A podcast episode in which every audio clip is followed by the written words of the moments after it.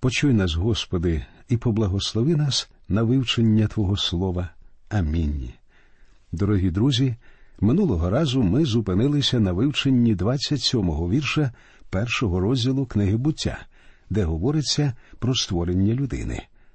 І Бог на свій образ людину створив. Насмілюся заявити, що це одне з найбільш чудових місць у Божому письмі. Просто я не можу знайти ніякого іншого місця в писанні, що могло б зрівнятися з цим. Що це означає? Напевно, те, що людина, як і Бог, має три іпостасі. Хто небудь із вас відразу ж додасть. Я розумію, що ви маєте на увазі. Ви хочете сказати, що людина має фізичне тіло, свідомість і дух. Так саме це я і маю на увазі. У першому посланні до Солунян, в п'ятому розділі, в 23-му вірші, Павло так і говорить а непорушений дух ваш, і душа, і тіло нехай непорочно збережені будуть на прихід Господа нашого Ісуса Христа. І хоча про це в книзі буття теж говориться у наступному розділі, ми побачимо, що цей вірш має більш широкий зміст. Я думаю, що тут ще говориться про те, що людина є особистістю, і як особистість вона має самосвідомість, тобто здатність самостійно приймати рішення. Людина має свободу морального вибору, ці якості властиві лише людині. Я переконаний, що саме про це і йдеться, коли Бог говорить, що створив людину за своїм образом.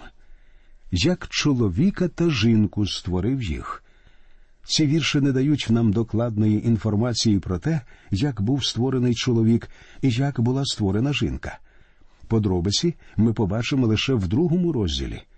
Ось чому я кажу, що Бог не хотів давати нам докладної інформації про створення цього великого всесвіту, в якому ми живемо, інакше йому довелося б присвятити цьому як мінімум ще один розділ. Але він про це не говорить нічого, крім того, що він творець. Це змушує нас подивитися на важливу істину, що знаходиться в одинадцятому розділі послання до євреїв. Вірою ми розуміємо, що віки Словом Божим збудовані, так що з невидимого сталося видиме. Усе, що ми бачимо сьогодні, було зроблено з того, що раніше просто не існувало. Усе, що Бог створив, було зроблено з нічого. Хтось може мені сказати поясніть це. Друзі мої, я не можу цього пояснити. Як не може цього пояснити і теорія еволюції? Еволюція ніколи не була здатна відповісти на запитання про те, яким чином щось з'явилося з нічого. Всі подібні науки починаються або з мікроскопічної амеби, або з відра для сміття, або з водоростей, або з якоїсь тварини, що живе на дереві. Людська свідомість завжди повинна мати щось таке, від чого вона може відштовхуватися. Але Біблія починається з нічого. Бог створив. Ось головна істина цього розділу. Давайте прочитаємо 28-й вірш. І поблагословив їх Бог, і сказав Бог до них: Плодіться й розмножуйтеся, і наповнюйте землю, оволодійте нею, і пануйте над морськими рибами, і над птаством небесним, і над кожним плазуючим живим на землі. Тут ми бачимо, що Бог дав своєму творінню якісь незвичайні властивості. Спочатку він сказав людині плодіться і розмножуйтеся, і наповнюйте землю. Ми побачимо, як він ще раз скаже це, коли буде створювати жінку. Бог, зважаючи на все, був саме тим, хто увів поняття статевих стосунків.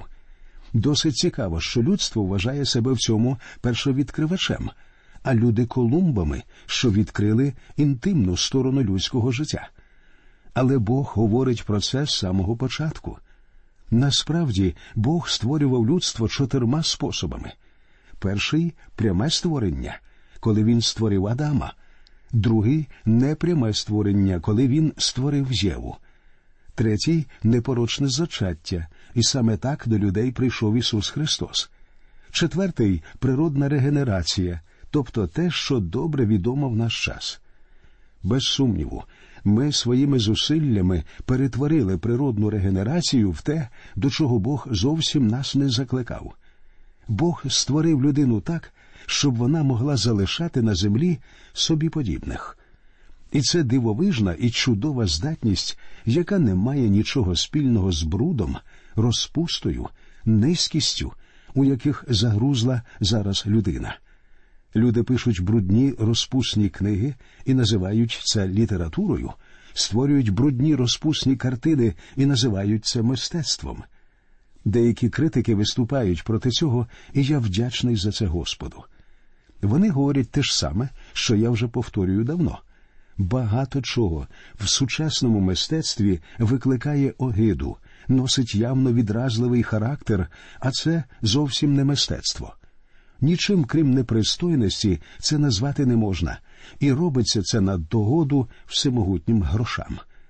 Бог увів у цей світ секс зовсім не для того, щоб ми його так зіпсували. Бог створив людину за своїм образом. Бог у першу чергу це особистість, і даючи людині безсмертну душу, він дав також і властивості справжньої особистості. Людина має свідомість, свободу вибору, у неї є моральна відповідальність. Вона створена за образом Божим. Плодіться і розмножуйтеся, і наповнюйте землю. Бог говорить людині, щоб вона населяла землю своїми нащадками. І зверніть увагу, що Бог використовує тут слово наповнюйте, що з оригінального тексту перекладається як знову наповнюйте. Це очевидно говорить про те, що земля до створення людини вже була населена іншими істотами. Але ким були ці істоти, вони зникли ще до того, як була створена людина. Бог говорить також людині оволодіти землею. У цьому, я думаю, криється основа вивчення і наукового дослідження в наш час. Одна із приповістей говорить Слава Божа, щоб справу сховати, а слава царів, щоб розвідати справу. Бог приховує скарби в землі і приховує їх там, де людина повинна розкопати їх для себе. Я переконаний, що те ж саме в наші дні стосується знань, у тому числі і вивчення Божого Слова. Бог хоче, щоб ми йшли в лабораторії, працювали там з мікроскопом, але, на жаль, у наші дні людина виходить звідти з атомною бомбою і намагається знищити все людство. І пануйте, каже Господь. Це теж Боже повеління людині. Адам був не просто садівником, що повинен був стригти травичку. Людина була створена для того, щоб панувати на землі. Я думаю, що Адам міг керувати погодою так само, як ми можемо керувати кондиціонером. Він панував на землі. Саме це ми бачимо в Господі Ісусі. Коли він жив на землі, він керував природою. Він міг сказати бурі замовкни, перестань. Він міг нагодувати безліч народу п'ятьма хлібами і двома рибами. І я вважаю, що те ж саме до свого гріхопадіння міг робити ядам. У момент гріхопадіння він втратив ту владу, що дав йому Бог. Читаймо 29 вірш. І сказав Бог Оце дав я вам усю ярину, що розсіває насіння, що на всій землі, і кожне дерево, що на ньому плід деревний, що воно розсіває насіння. Нехай буде на їжу це вам. Читаючи цей вірш, можна припустити, що спочатку людина була вегетаріанцем і лише після потопу стала їсти м'ясо. Читаємо далі.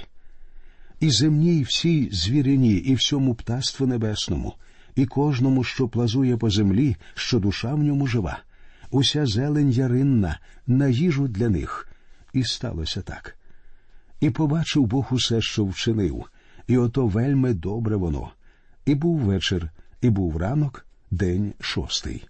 Цими віршами завершується перший розділ, і тут, мабуть, можна зробити деяке узагальнення. На що нам потрібно звернути увагу? На те, що Бог у цьому розділі згадується 32 рази. Біблія ніде не намагається довести існування Бога. Чому? Тому що безумний говорить у серці своїм нема Бога. Псалом 13, перший вірш.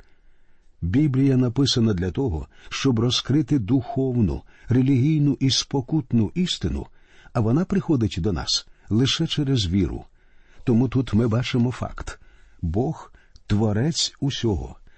У першому розділі перед нами розкривається єдність, сила і особистість Бога. Саме про це писав Павло у посланні до римлян 1.20. Бо його невидиме від створення світу, власне, його вічна сила і божество думанням про твори стає видиме. Яким чином людина може побачити Бога? Думанням про твори, так що немає їм виправдання. Бог зробив усе для того, щоб ми вірили в нього. У цьому розділі ми бачимо й інші істини. По-перше, цей розділ відмітає будь-які підозри в політеїзмі. Творцем є лише Бог. По-друге, він відкидає вічність матерії. Перші слова розділу говорять на початку. І це, друзі мої, було початком усього.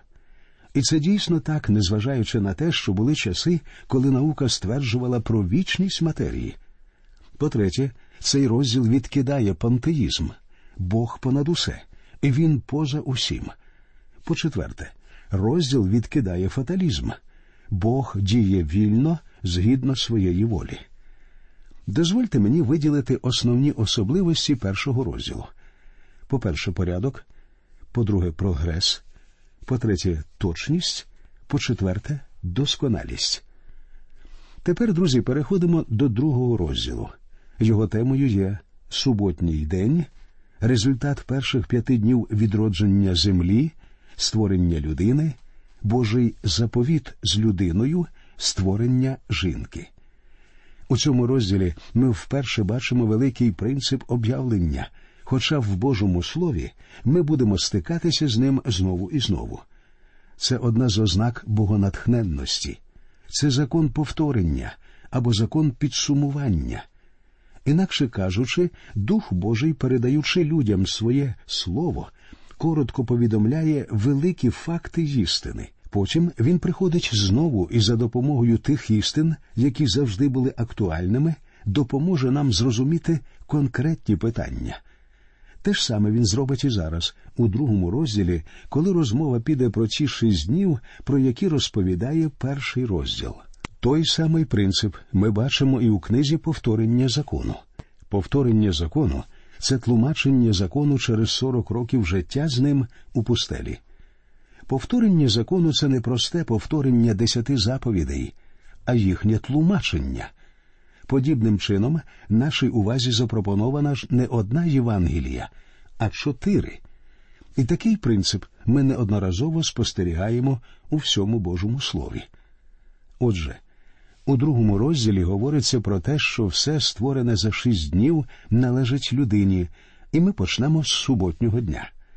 Читаємо вірші з першого по третій.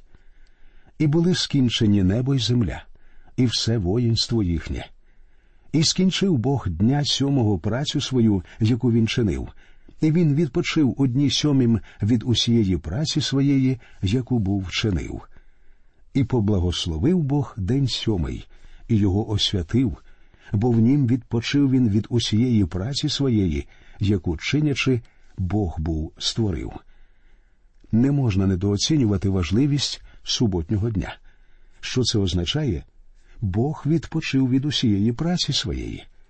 Чи означає це, що Бог утомився, присів відпочити сьомого дня і сказав, що в нього був важкий тиждень, він працював більше сорока годин і тепер хоче відпочити. Якщо ви з такої позиції будете дивитися на цей вірш, це буде справжній абсурд. Бог відпочивав від своєї праці. Коли Бог завершив свою шестиденну працю, він оцінив її, і ця праця була зроблена досконало. Робити більше нічого не потрібно було. Щоразу, коли я наприкінці робочого дня залишаю своє робоче місце, у мене залишається певний фронт робіт. Мені ніколи ще не доводилося сісти і сказати собі от і все, я зробив усю роботу. Але Бог міг так сказати з повним правом. Коли ці шість днів пройшли, сьомого дня він відпочивав, тому що його праця була завершена. І в цьому полягає одна з найбільших духовних істин.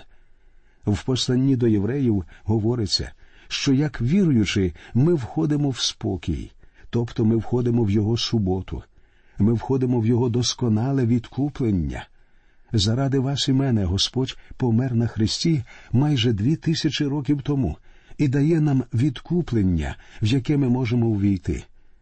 І Павло пише Отож, виправдавшись вірою, майте мир із Богом через Господа нашого Ісуса Христа. Римлянам 5.1 Мені нічого не треба робити для свого спасіння. Господь Ісус Христос уже все звершив. Очевидно, той неосяжний всесвіт, у якому ми живемо, існує мільярди років, але з землею і з тим, що є на ній, щось трапилося. А потім прийшов Бог, і Дух Божий ширяв над водою, внаслідок чого з хаосу став формуватися космос. Читаємо четвертий вірш другого розділу. Це ось погодження неба й землі, коли створено їх, у дні як Господь Бог создав небо та землю.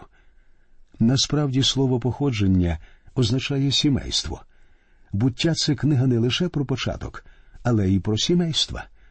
Ось сімейства неба і землі, коли створено їх у дні, як Господь Бог создав небо та землю.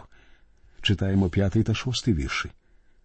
І не було на землі жодної польової рослини, і жодна ярина польова не росла, бо на землю дощу Господь Бог не давав, і не було людини, щоб порати землю. І пара з землі підіймалась і напувала всю землю.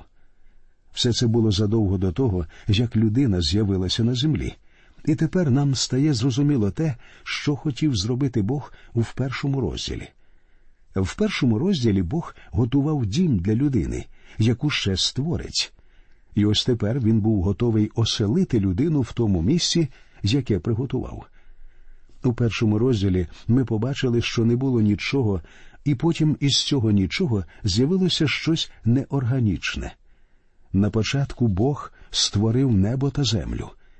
Потім Бог створив органічний світ, тобто зародив життя. Ми побачили, як 21-й вірш говорить, що Бог створив великих риб, і потім весь інший тваринний світ. Він створив тварин, а рослинний світ до цього не був знищений, і коли виник тваринний світ, насіння вже існувало на землі. Не хотілося б бути занадто догматичним, але мені здається, що тут прихований глибокий зміст. Бог нам тут практично нічого не розповів. Потім Бог створив людину. Насправді не було ніякого природного переходу. Теорія еволюції не здатна пояснити появу Homo sapiens на землі. Отже, все, що відбувалося на землі, було підготовкою для появи на ній людини. І створив Господь Бог людину з поруху земного, і дихання життя вдихнув у ніздрі її, і стала людина живою душею. Саме так і з'явилася на землі людина, і знову ми бачимо, що Бог нам сказав про це не так уже й багато. Фізично людина була створена з землі. Досить цікаво, що до складу наших тіл входить 16 хімічних елементів. Ті ж самі елементи входять до складу ґрунту. В писанні сказано, що людина була створена з поруху земного, тобто з пилу. Якби нас розкласти на ці елементи, з яких ми складаємося, то в грошовому еквіваленті ми б коштували зовсім мало. Я завжди говорив про ціну в три долари, але інфляція, зрештою, знищила і цю цифру. Ось скільки коштують наші фізичні тіла, створені з пороху земного. Але людина це не просто порох. Фізично вона порох, і в порох повернеться, але її дух відправиться до Бога. Чому? Тому що Бог дихання життя вдихнув у ніздрі її, і стала людина живою душею.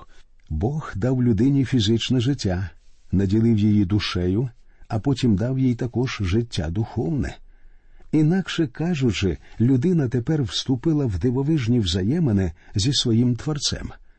Вона стала для Бога особливою, і це відрізняє людину від усіх інших створінь Бога у цьому всесвіті. На цьому ми закінчимо наше міркування відносно книги буття. і продовжимо в нашій наступній передачі.